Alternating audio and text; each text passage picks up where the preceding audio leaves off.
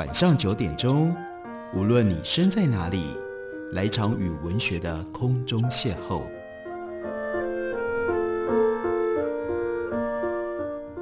杨照谈书，邀您一同遨游文学世界，认识古今中外的经典之作。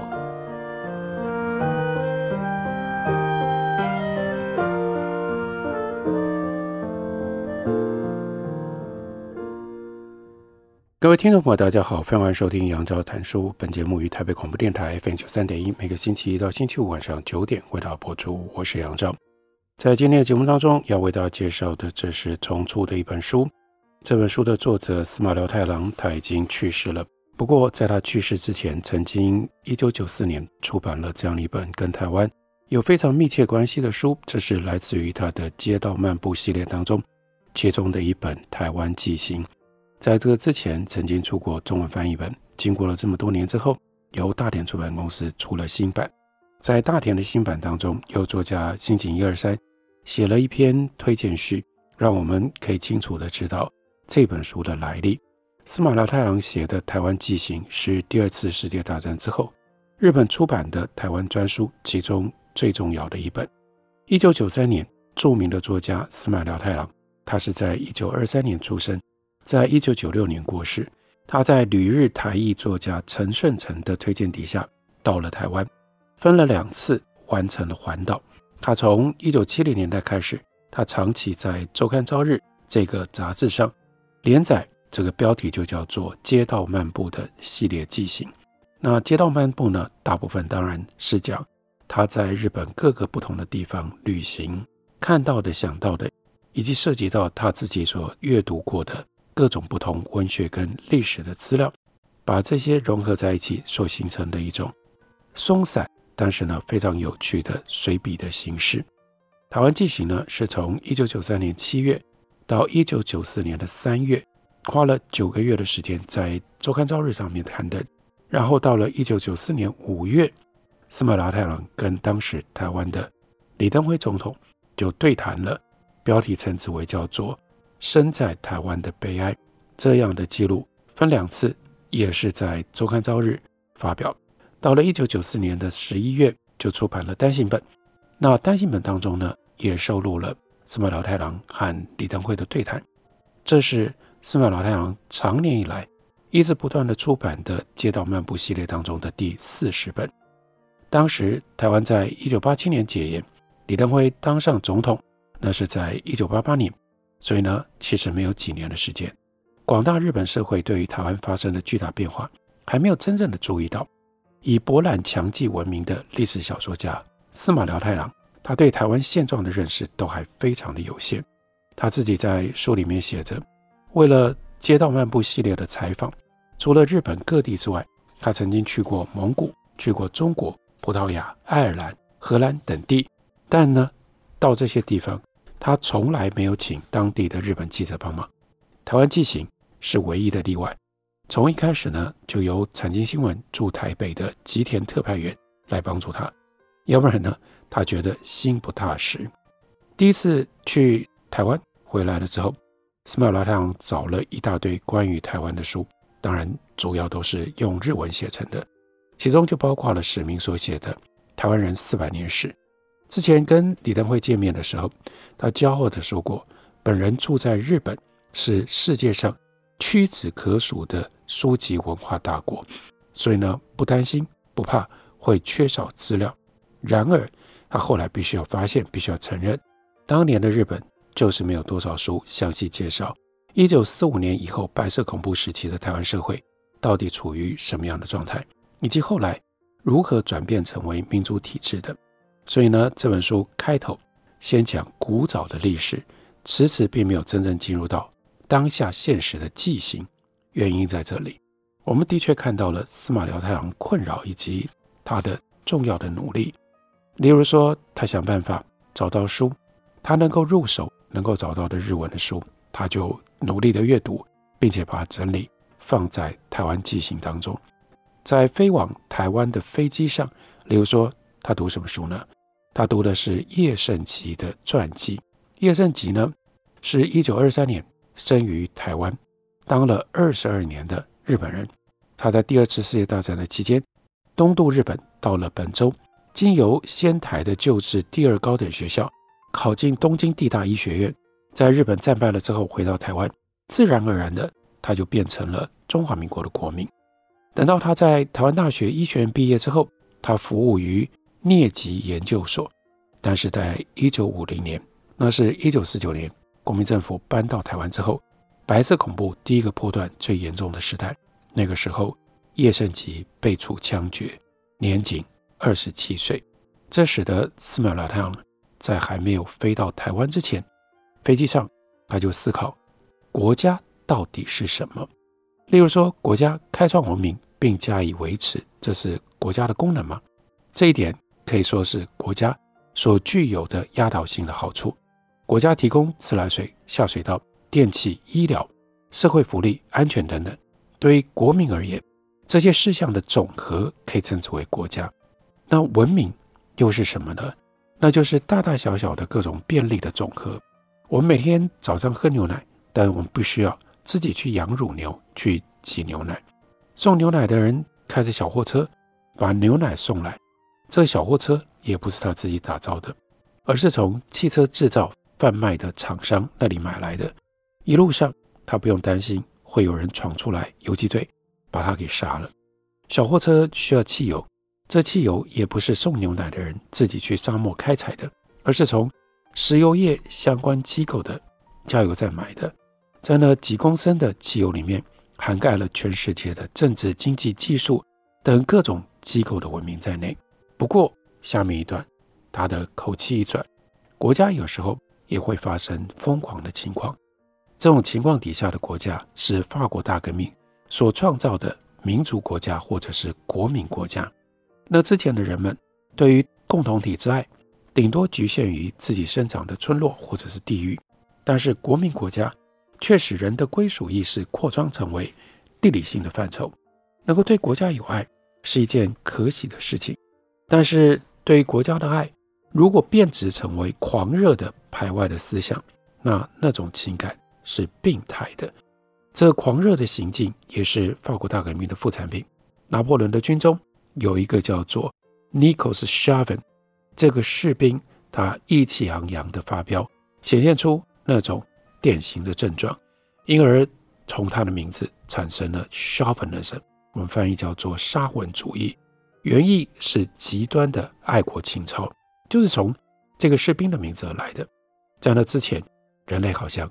没有这种病症呢，所以他接下来告诉我们，从阅读当中，他认识的叶圣吉，他在飞机上读叶圣吉的传记，这是他在日本二高时代的一个朋友叫杨威里用日文所写的。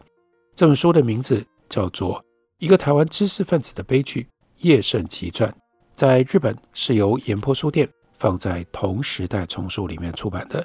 在台湾，我们也可以找得到中文的翻译本。那他会特别有感受，那就是叶圣吉出生于一九二三年，刚好跟司马辽太郎同年。不过司马辽太郎出生在日本的本地，所以呢，他不需要像叶圣吉那样思考，或者是必须面对那样的抉择。叶胜吉出生在曾经是殖民地的台湾。由于当时台湾实施的是比内地更纯化的日本教育，或者应该说，叶圣吉可能是比司马辽太郎自己说，比我还要典型的一个日本人。叶先生叶圣吉，他是一个双重生活者，他是道道地地的汉人，所以在家里说的是一般叫做台湾话的福建话，出了家门他就讲标准的日本话。他在台南县的新营长大成人，在新营。是十七世纪郑成功时代由屯田兵所开垦的，所以称之为叫做新营。日据时代的台湾因为制糖而繁荣，在新营有一个盐水港制糖会社的大糖厂。叶圣吉的养父叶冲是这个糖厂的职员，在人事课服务到六十五岁，还升到课长。叶胜吉在糖厂的宿舍长大，在他的手记里面，他曾经这样写：每当嗅到浅绿色榻榻米的芳香的时候，过年就快到了。那这当然就让司马辽太郎觉得这种生活气氛跟在日本的内地并没有两样啊。就连他在信义公学校时代读什么呢？读幼年俱乐部、少年俱乐部这些杂志，也跟司马辽太郎小的时候是一样的。他进入到了台南一中之后，就以考取内地的旧制高等学校作为他在教育上面、考试上面的目标。他为什么会有那样的志向？是受到了他的养父，他的养父能够领丰厚的薪俸。重考了两年，他考上了仙台旧制第二高等学校的理科乙类。在叶圣吉为自己所写的自传没有出版，他曾经说道：“我是来到日本之后，才产生强烈的民族意识的。在自修的期间，他在高苑市里过着寄宿的生活。当时受到一名中国留学生的影响，向他灌输了。”民主意识，在叶圣吉的自述和手记里面，所以他就是用双重生活来表达，他既是汉族，又是日本国民的矛盾。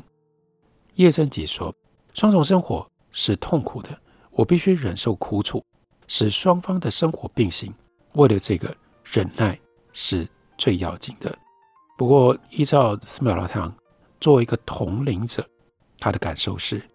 叶圣吉内心的矛盾是战前整个日本的矛盾。战前的日本和美利坚合众国一样，是一个多民族的国家。只是战前的日本将这些族群视为日益的从属，这犯了国家政策上的错误。昭和十六年（一九四一年），相信童话的这一位叶姓少年，他登记为日本式的姓名，那是依据前一年公布的姓名，应该要尽量。日本化的法令，据说全台湾更改姓名的人数推计有十几万人，所以从此之后，叶圣吉改名变成了叶山大雄。我们休息一会儿，回来继续聊。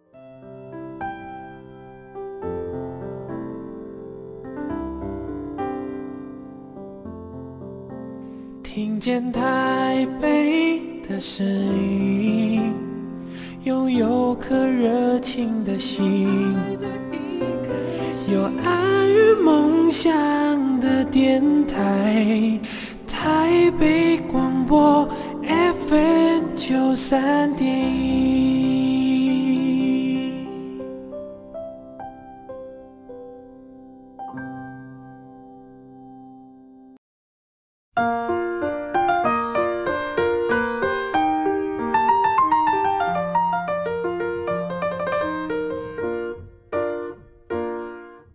感谢您继续收听《杨照谈书》。本节目以台北广播电台 F 九三点一，每个星期一到星期五晚上九点，为大家播出到九点半。今天为大家介绍的是司马辽太郎的《台湾纪行》，大连出版公司刚刚出了新版。这本书记录的是一九九三年司马辽太郎到台湾的旅行。在这本书里面，可以让我们清楚地感觉到那个时代的台湾的气氛跟今天有了很大的差距。司马辽太郎他的旅行。开始于飞机上，他读了他能够找到的少数关于台湾的书，用日语写成的，那是叶圣吉的传记，由他的同学杨威礼为他写的，所以他就循着叶圣吉的矛盾的认同，然后来理解台湾。他说那个时候，在仙台二高的德语教授当中，有一位教授非常热衷的鼓吹纳粹的反犹太论，许多学生对此心存怀疑。但是呢，叶胜吉却倾向接受这种论调。那个教授说，整个世界操纵在犹太人的阴谋当中。孙文的革命是如此，中日战争也是因为这样的阴谋而起。俄罗斯的革命也是犹太人策谋的结果，甚至连美国的建国都不例外。他还说，希特勒驱逐了犹太人，所以呢，希特勒比耶稣基督还更伟大。只要把各种事物加以符号化，把逻辑如同模拟数学一般的运用，那么任何邪说议论都可以成立。那个教授的论点就是这样。二高那位教授的思想，在那种犹太阴谋论当中，再加上了在日本是平田笃运的神道论，就形成了军国主义当中最极端的右翼的思想。那个时候呢，称之为叫做护国学。叶圣吉有一段时间。他醉心于这种论调，司马辽太郎的理解跟猜测，那就是源自于他之前有过的这种双重生活的苦闷。一方面是一个汉人，是一个台湾人，但另外一方面却又是日本的国民，这两者之间必然会产生紧张跟冲突的。在这个之前呢，曾经有所谓学徒出阵，这是一九四三年文科系的学生踏出校门出征去了。那个时候在仙台二高，叶圣吉他所敬爱的高他一年级的角田秀雄是其中的一个，所以在他的手机里就记录着。角田秀雄兄告诉我，要经常保持微笑，好好的干。这就引发了同龄的寺买辽太郎他自己的回忆，因为也就是在那个时候，寺买辽太郎也从大阪的学校入伍去了。在战争当中存活下来的角田氏，之后进入朝日新闻社的出版局服务。那司马辽太郎写的《街道漫步》连载的这段时期，这角田氏呢，他还曾经担任过。图书编辑室的室长读到这本传记，发现了他所认识的角田秀雄，他就觉得对于叶圣吉产生了更深刻的一份亲切感。太平洋战争在第四年已经陷入到了不可收拾的局面，在那个之前还有打了时间更久的中日战争，也陷入泥沼。在大陆的日本的军队，一方面要跟中国政权的蒋介石他所领导的。中华民国的国军作战，同时另外一方面也要跟中国共产党他们的解放军、八路军、新四军战斗。说起来，这真是一个愚蠢的事情，因为依照蒋介石的想法，很可能希望早日跟日军和谈，而全力去对付共产党吧。蒋介石的国民党政府军获得美国、英国，甚至包括苏联的资源，但却因为到处肆行劫掠，而失去了民众的支持。相对的，共产党的军队光是靠着纪律严明这件事情，就获得了民众的拥护。这是台湾纪行的开头。从他阅读叶圣吉的传记开始，等到他到了台湾之后，他在高雄的饭店，他又读了另外一本书，也是用日文写的，同样是由一个台湾人所写下来。这是柯其华先生他所写的《台湾监狱岛》。那依照司马辽太郎他的理解，他的介绍，柯其华先生是英语学者，在高雄经营出版社。五年前，一九八八年，蒋经国去世的时候，依宪法规定，李登辉先生由副总统升任总统。从那个时候开始，台湾的言论自由了。否则，寺买辽太郎说，我既不可能为了街道漫步来到台湾，而且我也很难在杂志的每一期连载上肆无忌惮地描写。各种各样的内容，台湾监狱岛，也就是在五年来这样的一种自由空间底下出版的这本书，可以看作是从战后一直持续了四十四年的恐怖跟质押时代结束的明证。一九二九年，在离高雄不远的左营出生的柯其华，他在一九五一年二十二岁的时候，在含冤的情况底下，以思想犯被逮捕了。八个月后，他被囚禁在海上的绿岛。绿岛那个时候，整个岛都是政治犯的收容岛。他在一年之后被释放，回到被捕之前他任职的高雄市立女子学校当英文的教师。不久之后结了婚，并陆续出版了几本有关英语学习的参考书。这些书都得到了很高的评价，一直到现在，至少司马辽太郎到台湾的一九九三年，这的确是事实。柯其华他的第一出版社所。出版的，尤其是新英文法，都仍然有很多台湾的中学生在用着。那是在一九六一年，柯其华再度被捕，这次他被判刑十二年，服刑期满了之后，依然有所谓思想感化训练的牢狱在等着他，所以他再度被送到绿岛。被释放的时候，他已经四十七岁了。那他犯了什么罪呢？不过就是因为他主张把自由给台湾。把名誉还给本岛人，从大陆背负着中华民国的国民，以一双泥足登陆的大陆系人们，组织成为支配的阶级，经常残杀本岛人或加以凌辱，当然还给予差别的待遇。一九四七年，在柯其华台湾监狱岛的书里面，出现了不少台湾南部的地名，地名呢是历史的标记，进一步说也是山川草木的象征。所以他在高雄读左营出身的客气话，他的自传用日文所写的书，他格外的觉得一字一句跃然纸上。例如说，客气话介绍我的父亲柯松木，一九零四年在台南州的善化街出生，是一家小洋铁皮店的三男，出现了善化的这个地名。善化是位于江南平原正中央的一个小镇。接着，客气话又说，家父年轻的时候，在山的另一边，高雄州山中小镇旗山街学习做面。依照地图来看，旗山街位于大巫山。内巫山山脉南边低矮的地方，旗山溪流经过此地。后来呢，老板看中他父亲的勤奋，把唯一的女儿许配给他。家父二十二岁，家母十七岁。以日本年号来说，这是日本昭和初期。客气话的父亲结婚了之后，在高雄北部左营租了一间房子，经营制面业，然后成功了。左营是清朝时代的县城。也是一个古老的市镇，他又再度引用客气话的文章，说：身为长男的我，由父亲出生地善化、母亲故乡岐山两个地名各取一字，命名为岐化。这是含有父母亲希望我不忘故乡的心意，而且象征乡土之爱的名字。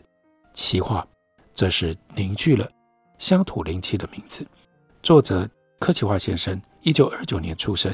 十二岁的时候，太平洋战争爆发；十六岁遇到了日本战败。日本战败的同时，台湾变成了中华民国。这对当时的客气话来说，他觉得是跟他自己无关的变化。